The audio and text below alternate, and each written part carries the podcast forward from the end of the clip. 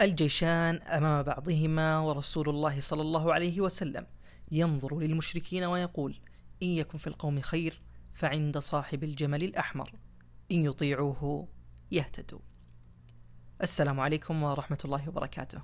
هذا بودكاست اسال التاريخ وأنا عبد الرحمن السويل كالعادة يسعدني ويشرفني متابعتك لهذا البودكاست وأيضا آه، مشاركتك لهذه الحلقة وتقييمك للبودكاست وهو الأهم وإبداء آرائك واقتراحاتك وأيضا أي تعليق أنت حاب أنك تشارك فيه كلها تسعدني وأقرأها جميعا للأمانة وهي أكبر دافع انه الواحد يستمر في هذا البودكاست. في غزوة بدر النبي صلى الله عليه وسلم كان ينظر للمشركين وهم كانوا قرابة الألف وأصحابه كانوا تقريبا 319 صحابي فاستقبل النبي صلى الله صلى الله عليه وسلم القبلة ومد يديه إلى السماء وقال اللهم أينما وعدتني؟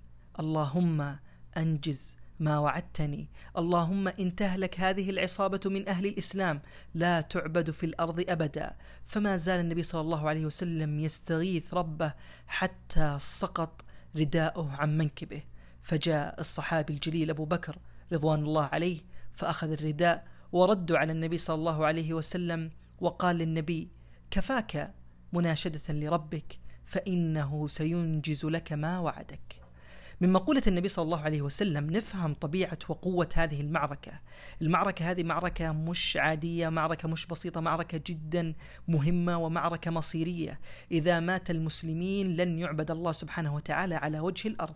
فهذه المعركة هي من أعظم المعارك في التاريخ الإسلامي وموقعة مهمة جدا إنها موقعة بدر الخالدة. ما هي إلا دقائق معدودة؟ وتبدأ هذه الملحمة التاريخية العظيمة الجيش الإسلامي بقيادة النبي صلى الله عليه وسلم وجيش المشركين بقيادة أبو جهل.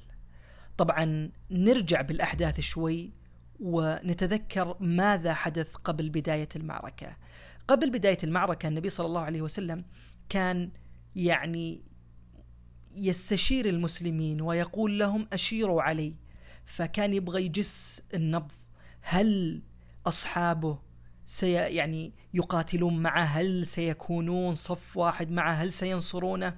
فقال أشيروا علي فقال أبو بكر رضوان الله عليه امضي يا رسول الله نحن معك. وقال النبي صلى الله عليه وسلم بعد ذلك مرة أخرى جزاك الله خير يا أبو بكر. أشيروا علي أيها الناس.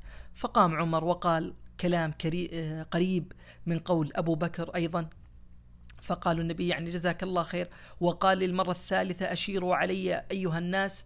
فقال المقداد بن عمرو يا رسول الله امضي ونحن معك. والله لن نقول لك ما قالت بنو إسرائيل لموسى اذهب أنت وربك فقاتلا إنا هنا قاعدون. ولكن نقول لك اذهب أنت وربك فقاتلا إنا معكم مقاتلون. طبعا الصحابة الثلاثة اللي ذكرناهم آه، قبل قليل هؤلاء كلهم من المهاجرين. والنبي صلى الله عليه وسلم كان يريد أن يسمع من الأنصار فقال للمرة الرابعة أشيروا علي أيها الناس. فقام سعد وكان وقتها آه، سعد هو آه، اللهم صل وسلم على نبينا محمد.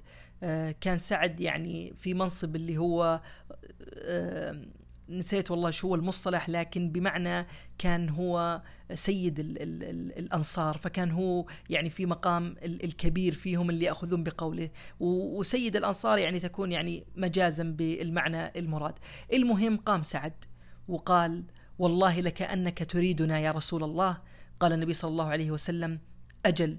قال سعد فقد آمنا بك فصدقناك وشهدنا أن ما جئت به هو الحق وأعطيناك على ذلك عهودنا ومواثيقنا على السمع والطاعة. فامض يا رسول الله لما أردت فوالذي بعثك بالحق. لو استعرضت بنا هذا البحر فخذته لخذناه معك. فما تخلف منا رجل واحد وما نكره أن تلقى بنا عدوا غدا. إنا لصبر في الحرب صدق في اللقاء. ولعل الله يريك منا ما تقر به عينك ما تقر به عينك. فسر بنا على بركة الله.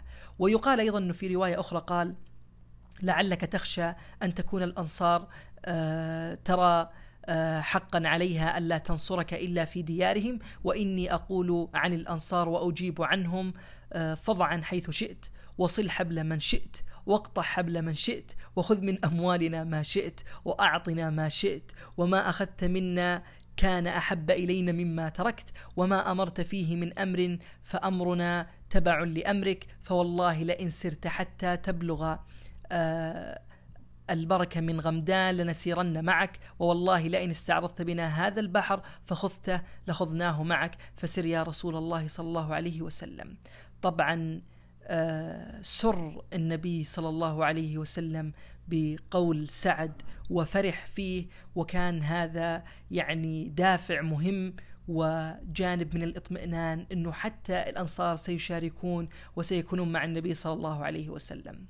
طبعا قبل أيضا بداية المعركة حدث حدث آخر، النبي صلى الله عليه وسلم كان ينظر للمشركين ويقول إن يكن في القوم خير فعند صاحب الجمل الأحمر إن يطيعوه يهتدوا. صاحب الجمل الأحمر هو عتبة بن ربيعة وهو رجل وسيد من سادات قريش. طبعا النبي صلى الله عليه وسلم قال هذا الكلام لأنه عتبة بن ربيعة كان حكيم وكان سيد في قومه وكان من أشراف آه، أهل مكة لكنه كان رأي. ماذا كان يقول عتبة؟ كان يقول أنه ما لنا ومال محمد في هذه القتال يعني ما كان يريد أنه أبو جهل والمشركين أنهم يقاتلوا النبي. فقال دعوا محمدا بينه وبين العرب. فإن قاتلته العرب وقتلوه فقد كفيتموه. وإن يعني عز وعلى شأنه في العرب فإن عزه وعلوه من علوكم. نطوها برأسي وقولوا جبن عتبة وارجعوا. يعني كلام في قمة الحكمة والعقل والمنطق. عتبة بن ربيعة يقول ليش نقاتل النبي صلى الله عليه وسلم؟ إحنا كنا خرجنا حتى يعني نحمي العير اللي كان أبو سفيان جاء بها من الشام والعير ما جاءها شيء فما أخذوا منا المسلمين. ليش نقاتلهم؟ ليش يعني نخوض هذه الحرب الغير منطقية واللي ما إحنا محتاجينها؟ وإذا كان إنكم أنتم تبون يعني تردعون محمد خلوه. العرب يعني ستكون يعني حالة من حالتين. إما أن العرب يقاتلون فيقتلون محمد فانتم كفيتم شره. خلاص. مو أنتم اللي قتلتموه. أو إنه يعلو ويعز شأنه وإن علا فهو قرشي وأنتم أيضا من قريش فعلوه من علوكم. فارجعوا ونطوها برأسي وقولوا جبنا عتبة. يعني إذا رجعتم وقالوا لكم قريش وأهل مكة ليه عدتم؟ ليش رجعتم؟ قولوا ما رجعنا إلا عتبة. هو اللي رجعنا هو الجبان هو الخائف رجعنا. فغضب أبو جهل من هذا الكلام ورفض هذا الحدث يعني تماما وأصر على القتال وذهب معه عتبة بن ربيعة. طبعا أبو لهب آه، لم يخرج لقتال النبي صلى الله عليه وسلم لأنه آه، قال إنه النبي صلى الله عليه وسلم توعدني بالقتل فلن أخرج معكم وفعلا جلس وكان عنده أحد العبيد فحدث حدث معين وقام بلطم هذا العبد على وجهه فقامت أخت هذا العبد وهي جارية فأخذت آه، يعني زي الحديدة وضربت بها رأس أبو جهل فسقط على الأرض وبعدها مرض بمرض معدي شديد إلى درجة أنه كل الناس حوله كانوا لا يدخلون عليه آه، من شدة هذا المرض ولم يستطيعوا حتى أنهم يدفنونه لأن آه، المرض هذا كان جدا معدي. فهدموا البيت اللي فيه أبو لهب فوقه وتوفي بهذه الطريقة. طبعا كان هناك أيضا شخص آخر اللي هو أمية بن خلف وهو كان سيد بلال رضوان الله عليه وكان يعذب بلال في مكة وقال له مرة من المرات بلال إنه أخبرنا النبي صلى الله عليه وسلم أننا سنقتلك. ف يعني وقتها آه، أمية بن خلف قال لمن حوله إنه ما أخبرني بلال أين المكان ولكن أخبرني إنه سيقتلني وأنا صدقت لذلك لن أخرج معكم. طبعا أصروا عليه ويعني تكلموا وحاوروا إلى أن أقنعوه إنه يخرج وكان يقول يعني فيما معناه إنه وكأني سأخرج إلى حتفي يعني أنتم كأنكم ستوردوني القتل.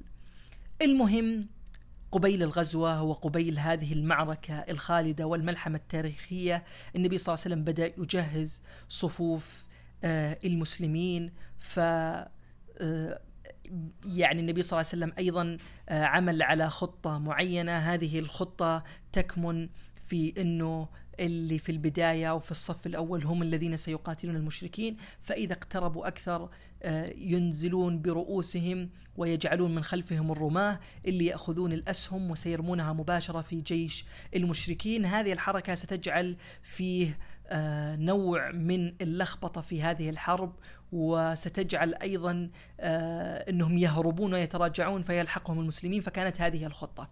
فما بين النبي صلى الله عليه وسلم كان يجهز هذا الصف إذا برجل اسمه سواد وكان يتقدم عن الصف ويتأخر يتقدم فكل شوي النبي صلى الله عليه وسلم يرجع سواد إلى أنه أخذه وضربه على بطنه. فقال سواد أوجعتني يا رسول الله. فقال له النبي صلى الله عليه وسلم تعال فاقتص. ورفع النبي صلى الله عليه وسلم رداءه وحسر عن بطنه الشريفة حتى يضرب سواد كما النبي صلى الله عليه وسلم ضربه. فقام هذا الصحابي مباشرة إلى جسد النبي صلى الله عليه وسلم واحتضنه وقبله وجلس يبكي. فالنبي صلى الله عليه وسلم استغرب قالوا يعني ما دعاك لهذا؟ فقال إنه ما فعلت هذا إلا لأني أريد أن يكون آخر عهدي بالدنيا أن يكون جسدي لمس جسدك الكريم يا رسول الله. وهذه معركة يعني قد استشهد فيها.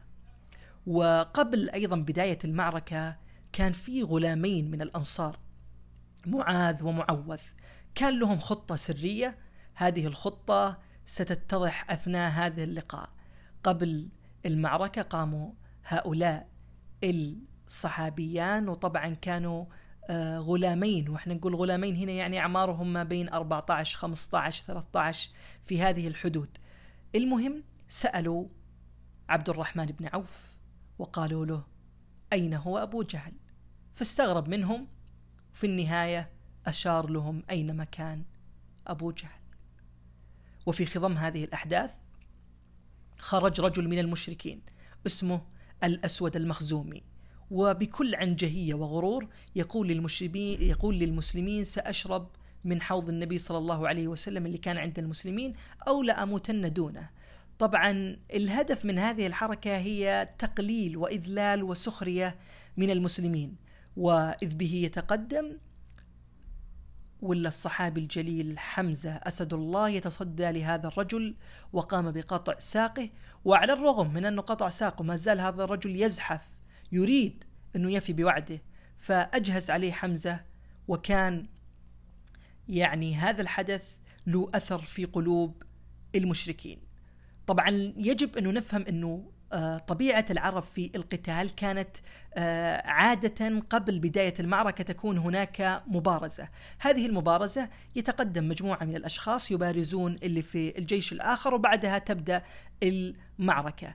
المهم تقدم ثلاث أشخاص من المشركين وهم كلهم من قبيلة واحدة. هؤلاء الأشخاص هم عتبة بن ربيعة وشيبة بن ربيعة والوليد بن عتبة. عتبة بن ربيعة ذكرنا للنبي صلى الله عليه وسلم أشار عليه وقال إن يكن في القوم خير فعند صاحب الجمل الأحمر إن يطيعوه يهتدوا. عتبة بن ربيعة تقدم معه أخوه اللي هو شيبة وابنه الوليد. المهم لما تقدموا تقدم لهم ثلاثة أيضا من الأنصار فقالوا لهم لا حاجة لنا بكم إنما نريد أن نقاتل أبناء عمومتنا. فقال النبي صلى الله عليه وسلم قم يا حمزة قم يا علي قم يا عبيد بن الحارث.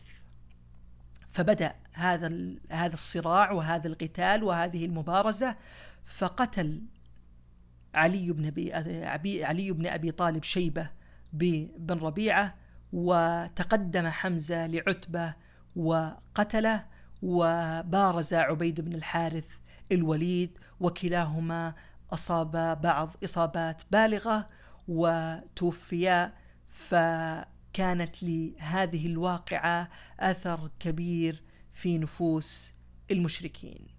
ومع نهاية هذه المبارزة بانتصار المسلمين انطلقت واحدة من أعظم المعارك في التاريخ الإسلامي. معركة ليست كأي المعارك إنها معركة إثبات وجود الغبار يغطي المكان ولا يسمع إلا صليل السيوف وارتطامها ببعضها لتشعل من لهيب هذه المعركة الخالدة. وفي أثناء معركة بدر الصحابي الجليل أبو عبيدة كان يقاتل وفجأة يلمح رجل ينظر إليه. لما نظر أبو عبيدة إلى هذا الرجل مباشرة شاح ببصره وحاول يصد عنه ويذهب ويبتعد عنه.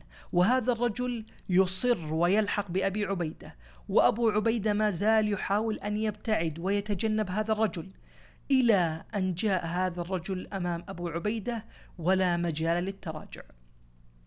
هذا الرجل كان والد أبو عبيدة وكان أبو عبيدة لا يريد أنه يقاتل أو يقتل أباه لكنه أباه أصر إلا أن يقتل ابنه فما كان من أبو عبيدة إلا أن يقاتل والده فقتله وكان حزين حزن شديد على هذه الحادثة.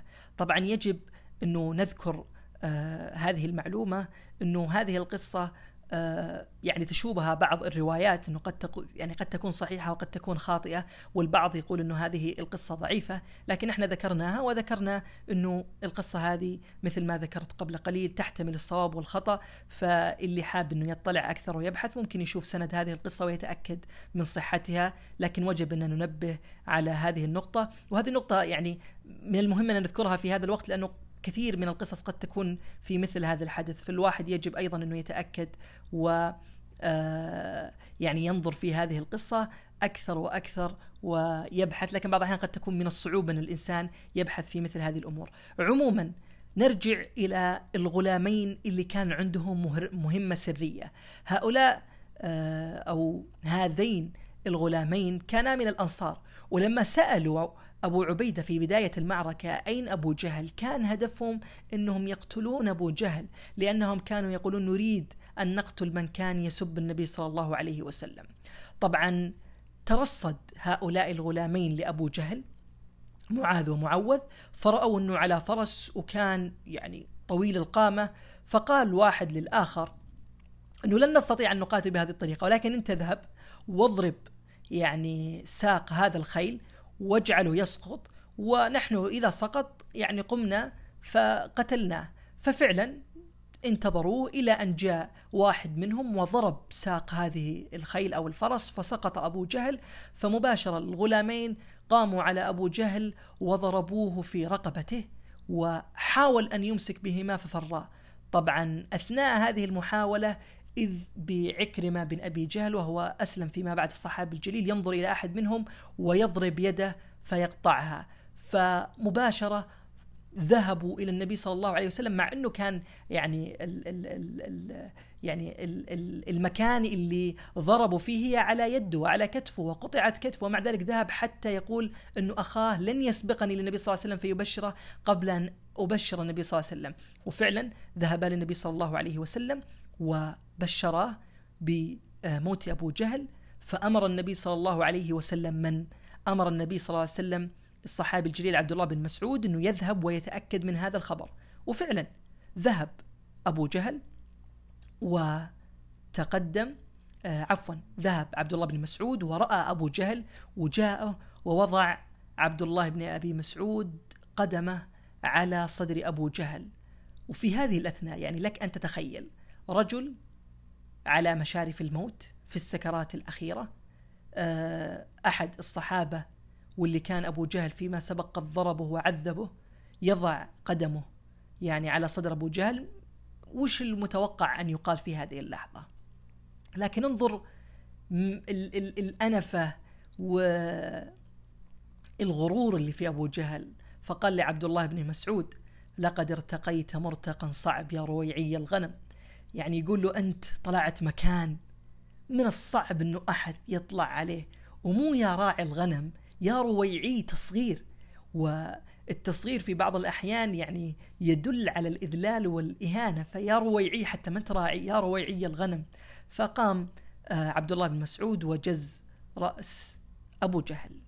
طبعا آه، في قبل المعركة النبي صلى الله عليه وسلم قال أو في أثناء المعركة قال أنه في رجل اسمه أبو البحتر بن هشام لا يقتلنه أي أحد منكم. طبعا استغرب الصحابة ما السبب يا رسول الله؟ فقال أنه هذا الرجل كان معنا وكان وفي يوم حصرنا في شعب بن أبي طالب فاتركوه وفاء له يعني لا أحد يقتله. المهم هذا الرجل أبو البحتري رأى أحد الصحابة فهذا الصحابي كان يهرب عن أبو البحتري وأبو البحتري يلحق به وهذا الصحابي يذهب من جهة وهذا يلحق من جهة أخرى. والبحتري يقول له قاتلني يعني جبان خائف. فالرجل والصحابي يقول أنه أنا لست خائف منك ولكن النبي صلى الله عليه وسلم نهى أن أقتلك أو إني يعني أقاتلك فأنا لا أريدك. فيعني اذهب عني. فالرجل أصر ولحق بهذا الصحابي حتى كاد أن يقتله فما كان منها الصحابي إلا أن قتل البحتري وحزن على هذا العمل وذهب للنبي صلى الله عليه وسلم وقال يعني يا رسول الله أنا قتلت اللي أنت نهيت عن قتله. فقال النبي صلى الله عليه وسلم لا عليك إنما أردنا الوفاء. يعني حاجة عجيبة جدا كيف النبي صلى الله عليه وسلم يعني مع أنه جاي يقاتله وقائم مع المشركين إلا أنه قال أردنا الوفاء. فالنبي صلى الله عليه وسلم لم ينسى هذا الوفاء لهذا الرجل. طبعا وفي أثناء القتال ذكرنا أنه آه، أمية بن خلف كان خائف جدا من أنه بلال يقتله. وفعلا تواجه بلال وأمية. فمباشرة لما رأى بلال أمية يعني لما رأى بلال أمية تقدم له وأمية علم أنه بلال سيقتله. فمباشرة ذهب إلى عبد الرحمن بن عوف في القتال وقال يعني أنا أعلن الاستسلام أنا لن أقاتلكم. طبعا عبد الرحمن بن عوف حاول يقنع بلال أنه يترك هذا الرجل فبلال كان رافض تماما. فقام مباشرة يعني عبد الرحمن وقال لي آه، أمية بن الخلف أنه انبطح على الأرض وأنا سأكون من فوقك فأحميك. ففعل ذلك ولكن بلال أصر على قتل هذا الرجل وفعلا ذهب وطعنه ثلاث طعنات حتى قتل أمية بن الخلف. طبعا أمية بن خلف كان يعذب بلال عذاب شديد في مكة وكما تعرفون يعني قصة بلال لما وضعت عليه الصخرة الحارة وتعرفون حر يعني مكة فكان يقول أحد أحد. المهم قال أمية بن خلف لقد قلت يعني مقولتك السابقة وفعلت يعني قلت لي إني سأقتلك وفعلا فعلت.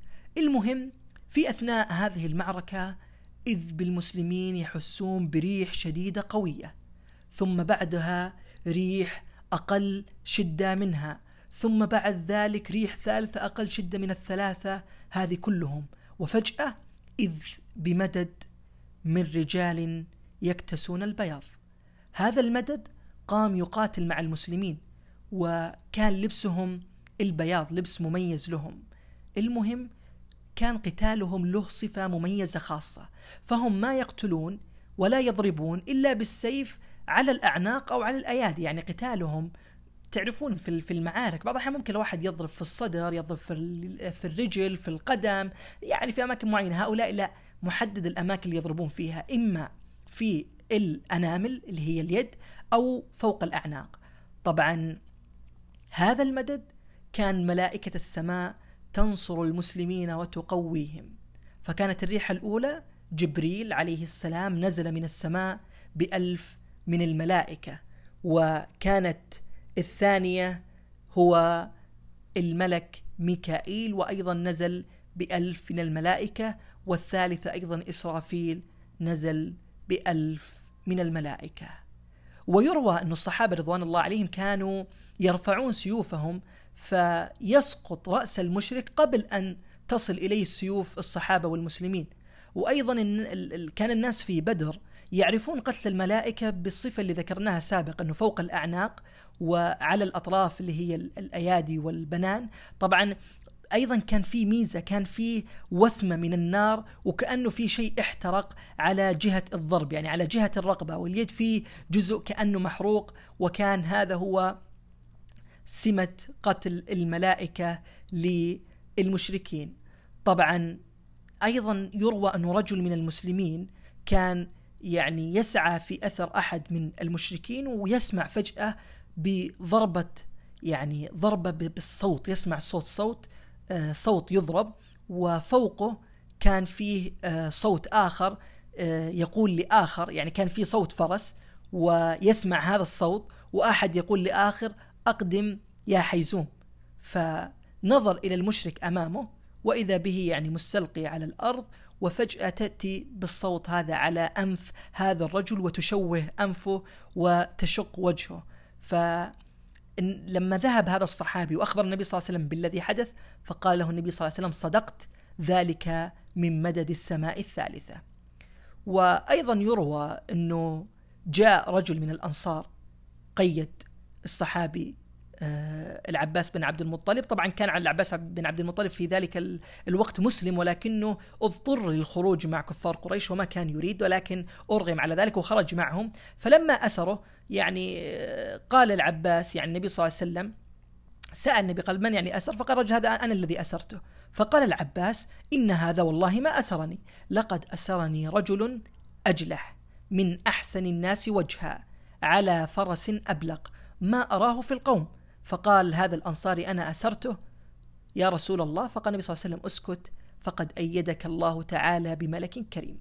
طبعا كان هنا يصف العباس صفة هذا الرجل أنه رجل أجلح وأيضا يصفه بأنه كان على خيل آه، أو فرس أبلق اللي هو أبيض مع أسود. فما كان يراه كان يكتسل بياض وكان يعني شديد ال ال ال آه، يعني كان كيف نقولها كان شديد بياض الثياب. وأيضا كان في حسن وجمال فما وجدوا معهم. المهم مع نزول الملائكة مالت الكفة للمسلمين وانتصروا في نهاية هذه المعركة وعمت الأفراح بين أرجاء المسلمين ووصلت الأخبار إلى المدينة اللي عمت بها الأفراح والتهليل والتكبير بهذا النصر العظيم. من على ظهر القصواء المطلة على أطلال غزوة بدر الخالدة ومن بين أفراح المسلمين بهذا الانتصار نودعكم كونوا بخير. في أمان الله.